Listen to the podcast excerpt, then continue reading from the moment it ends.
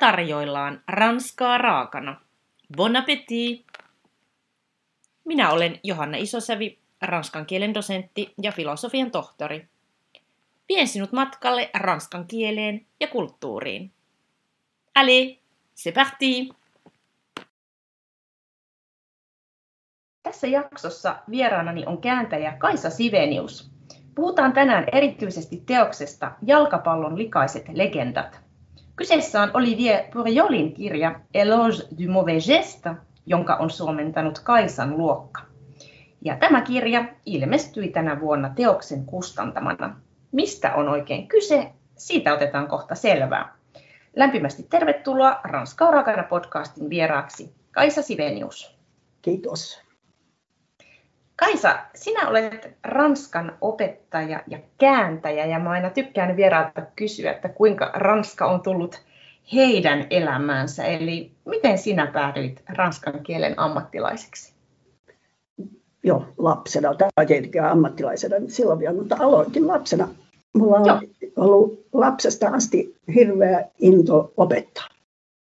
Että aina kun mä itse opin jotakin, mun piti heti päästä opettamaan se muille. Ja ranskaa sitten mä aloin opiskella kans ihan vaan itsekseni.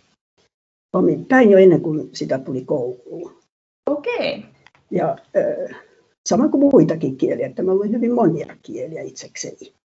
Ja mä halusin erityisesti lukea runoja, vaikka mä en niistä ymmärtänyt paljon mitään. Ja nimenomaan sitten alkukielellä tietysti se oli, tämä oli semmoinen vaan halu. Ja yliopistossa sitten varsinaisesti opiskelin. Mä opiskelin pääaineena englantia ja sitten ranskaa ja ruotsia ja filosofiaa. Aivan. Eli sä oot ollut tämmöinen kielten moniottelija aina. Onko ranska näistä niin kuin rakkain kieli sulle, tai voiko kieliä laittaa mihinkään järjestykseen? Ehkä ei, mutta ranska on rakas. Joo. Englannin mä koen toiseksi äidinkielekseni, mutta ranska on hyvin rakas kieli. No niinpä.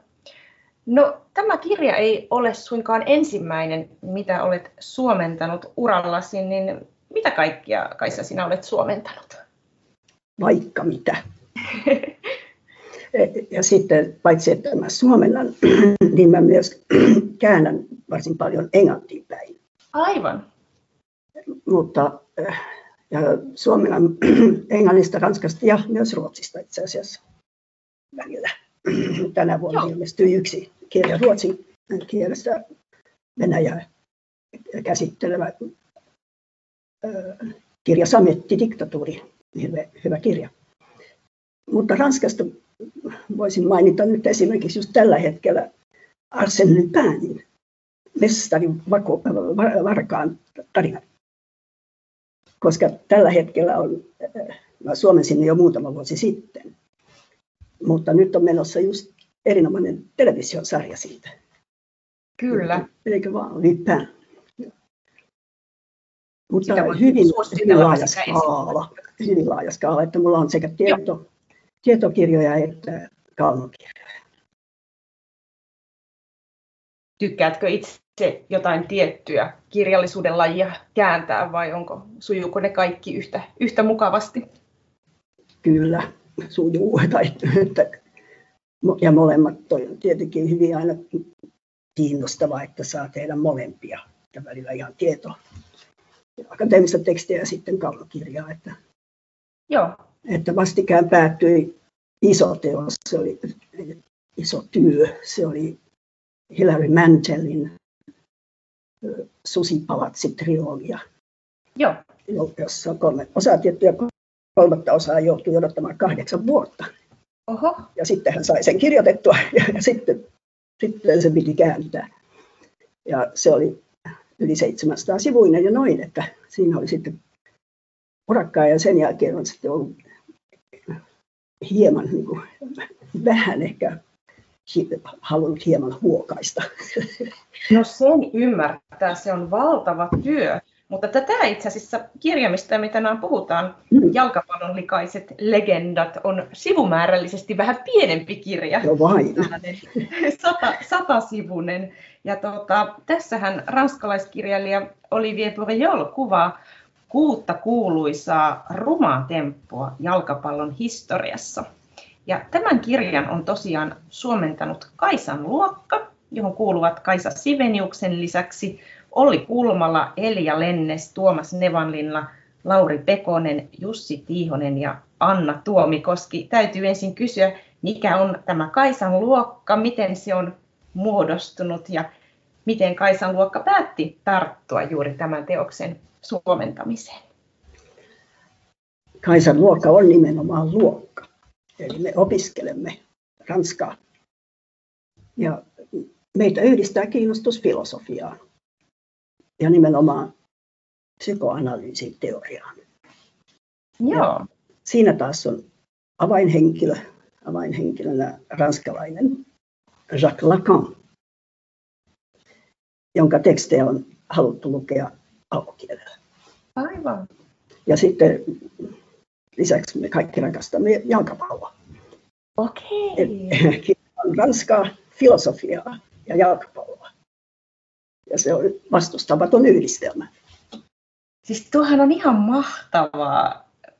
Siis mullakin on 2 tyttöä kotona, jotka on innokkaita juniorijalkapalloilijoita. Ja he olikin yhdessä jaksossa tekemässä haastatteluja. Ja ollaan myös asuttu Ranskassa, ja Ranskassahan, kun mulla on nämä tytöt, jotka on nimenomaan kiinnostuneita naisten jalkapallosta. No niin. Ja Lyonissa, joo, kun on Olympique Lyonnais, joka on yksi maailman parhaista niin joukkueista. Okay. Tämä on hauska, mitä kaikkea tähän niin kuin Ranskaan ikään kuin yhdistyy. Että Ranska on filosofia ja jalkapalloa, niin mun mielestä se kuulostaa oikeastaan hyvinkin loogiselta. Mutta samalla hirveän hauskalta.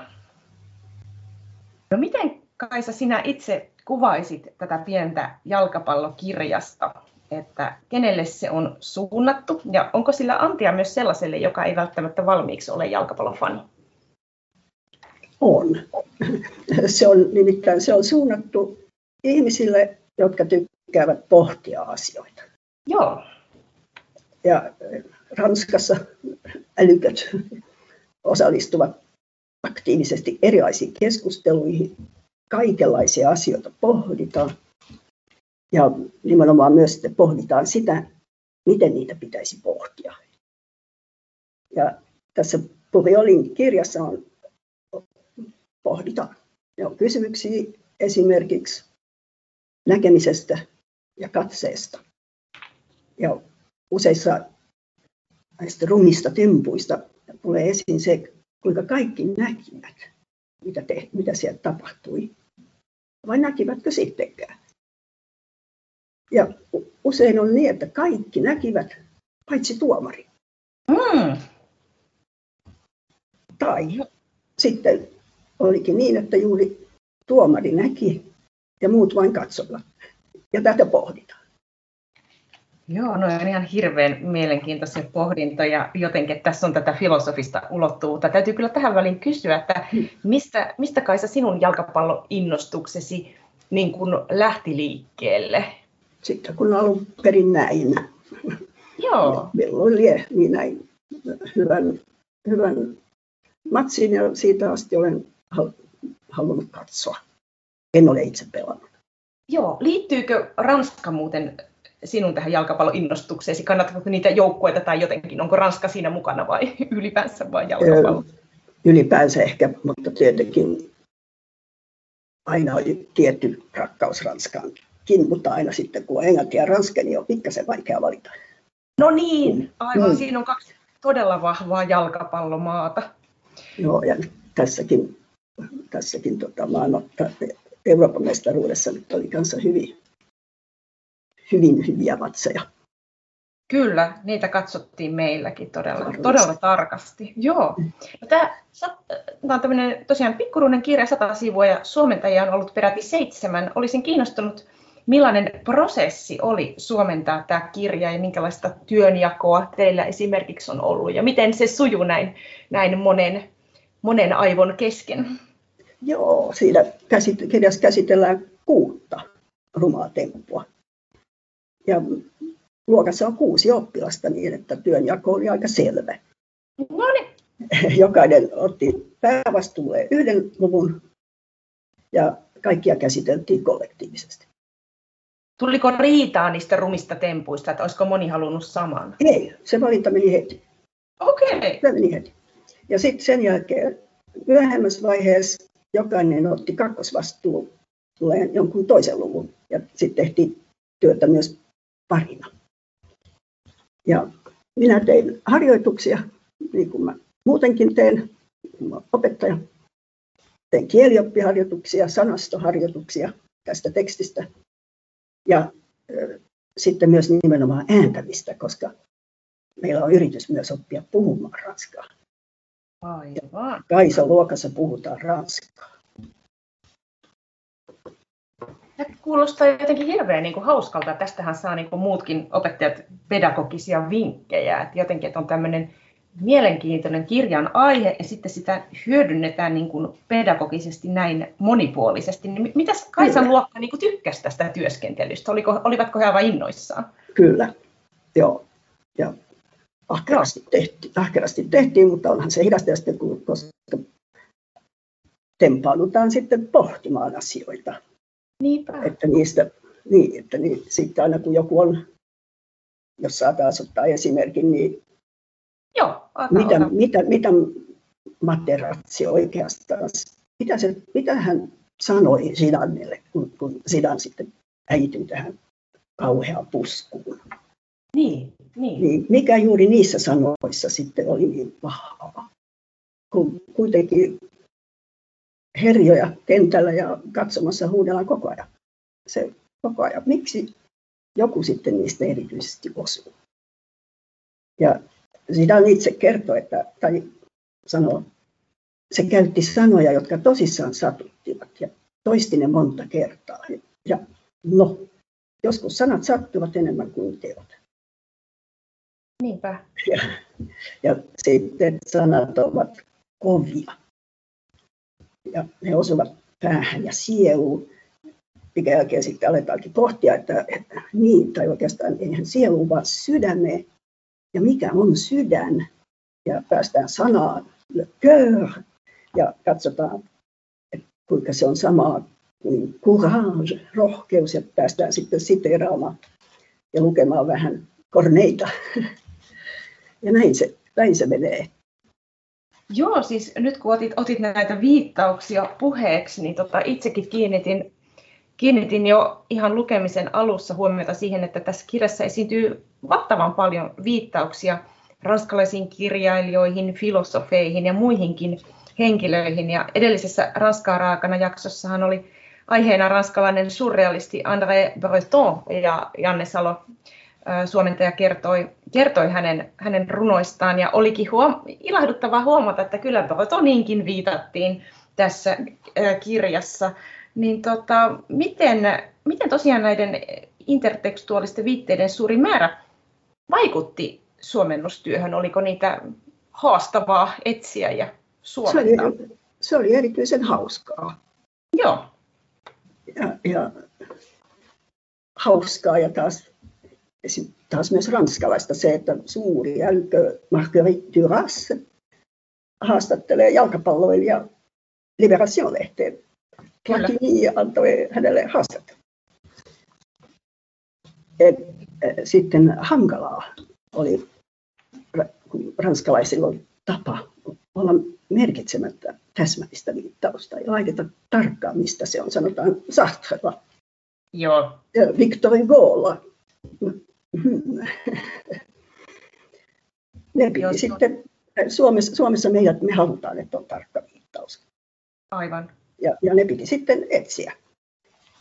Mutta siinä taas sitten auttoi, kun on isompi porukka, niin aina joku tiesi kuitenkin jotenkin ja muisti jotakin, ja josta päästiin sitten hakemisen alkuun, mutta siinä oli etsimistä. Joo, toi on aika sellaista salapoliisityötä, mutta että niin kuin varmasti hyvin semmoista myös palkitsevaa ja opettavaista, kun siitä tavallaan avautuu taas uusia ovia ja ikkunoita, kun tutustuu näihin toisiin teksteihin. Kyllä, ehdottomasti. Ja sitten hyvin laaja skaala niissä teksteissäkin, ja tarvitaan, jalkapallo on suuri aihe. Se edellyttää suuria tekstejä. Kyllä. Ja tarvittiin sekä Aristoteleista että Platonia. Ja sitten tarvittiin Bretonia. Surrealismin manifestia tarvittiin. Kyllä, kyllä. Ylipäänsä jos mä mietin tätä Olivier Bourjolin tyyliä, niin sehän on hyvin sellaista runollista ja kuvailevaa, niin minkälainen haaste oli nimenomaan tätä tyyliä suomentaa ja löytää sille sopiva suomalainen vastine? Oli se haaste. Joo. Se ei mene millään mitenkään yksi yhteen. Mutta sinänsä jalkapallossahan ja urheilussa ylipäänsä saa puhua suuria ja saa tuntea isoja tunteita. Ja silloin tarvitaan runoilijoita. Ja kun kyse, mitä mä olen suomettanut, niin joo. Yksi onnellisia projekteja oli PG Woodhousein Jeeves-tarinoiden suomentaminen. Okei. Jeeves, Jeeves-tarinat, jossa Bertie Wooster ei kouluaikoina kauheasti välittänyt olla nenä kiinni kirjassa. Ja hän sitten joutuu aina tuossakin kauhean pinteeseen. Ja kun pinne on todella kauhea, on pakko turvautua Shakespeareen. Vähempi ei riitä. En olisi osannut itse tuota paremmin sanoa, toteaa Bertie. Tosi hauska esimerkki. Ja siinä me annettiin kyllä itsellemme vapaus sitten tehdä hyvin tunteikasta ensin ja sitten vähän karsittiin. Aivan.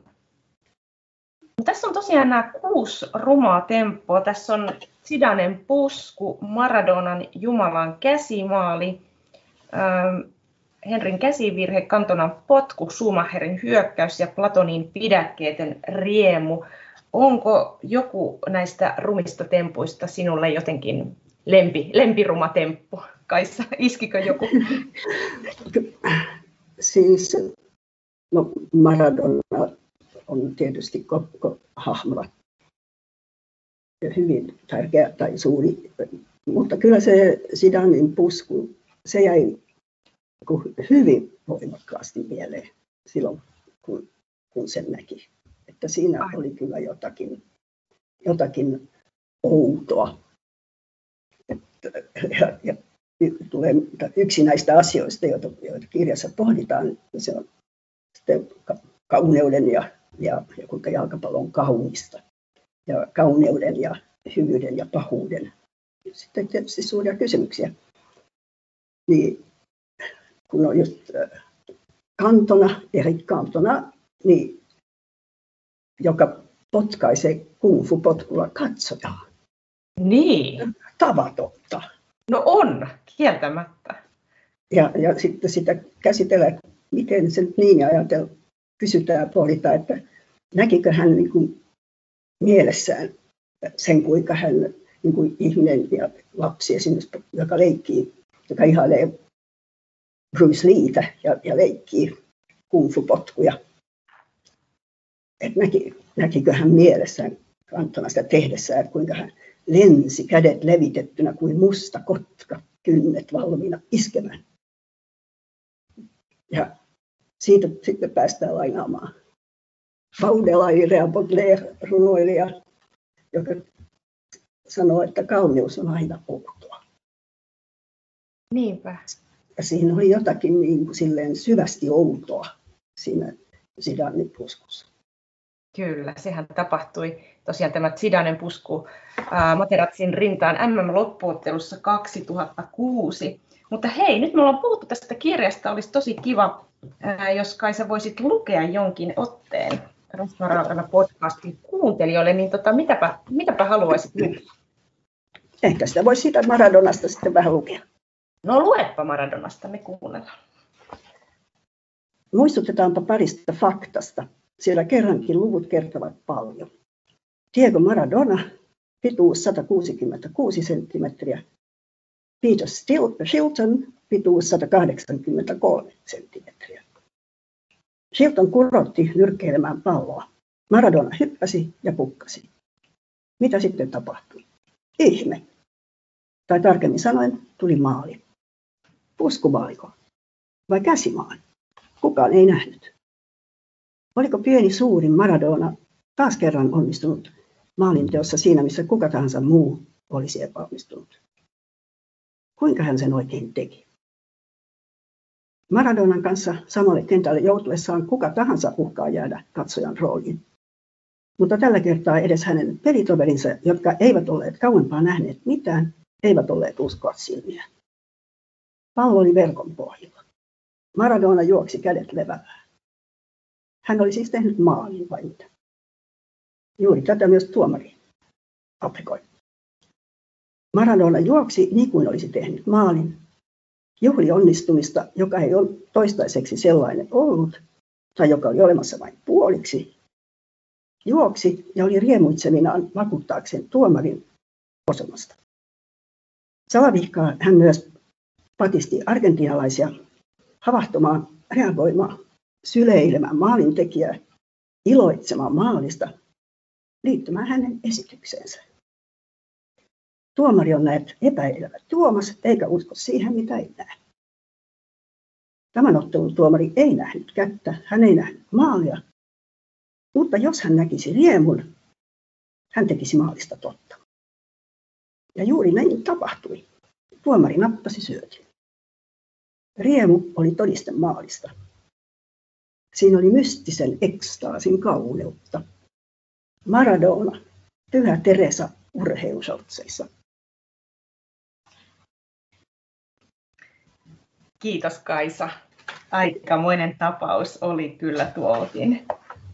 Onko Kaisan luokalla joku uusi suomennostyö menossa vai oliko tämä teille semmoinen ainutkertainen projekti? No opiskelu joka tapauksessa jatkuu. Ensi viikolla aloitetaan tunnit. Noniin. Mutta valmista päätöstä seuraavasta suomennoshankkeesta ei vielä ole. Ideoita otetaan vastaan. No niin, ihan loistavaa. Täytyyhän sitä vähän vetää henkeäkin, että mitä kivaa olisi tarjolla. No entä Kaisa, mä veikkaan, että sinulla on varmasti suomennustöitä kesken. Ideoita otetaan vastaan. Aha, salaperäistä on. Niin kuin opettaja sanoo, kun on oppilaan avu. Tämä on hirveän kiva pieni kirjanen tämä jalkapallon likaiset legendat, 6 kuuluisaa rumaa temppua jalkapallon historiasta.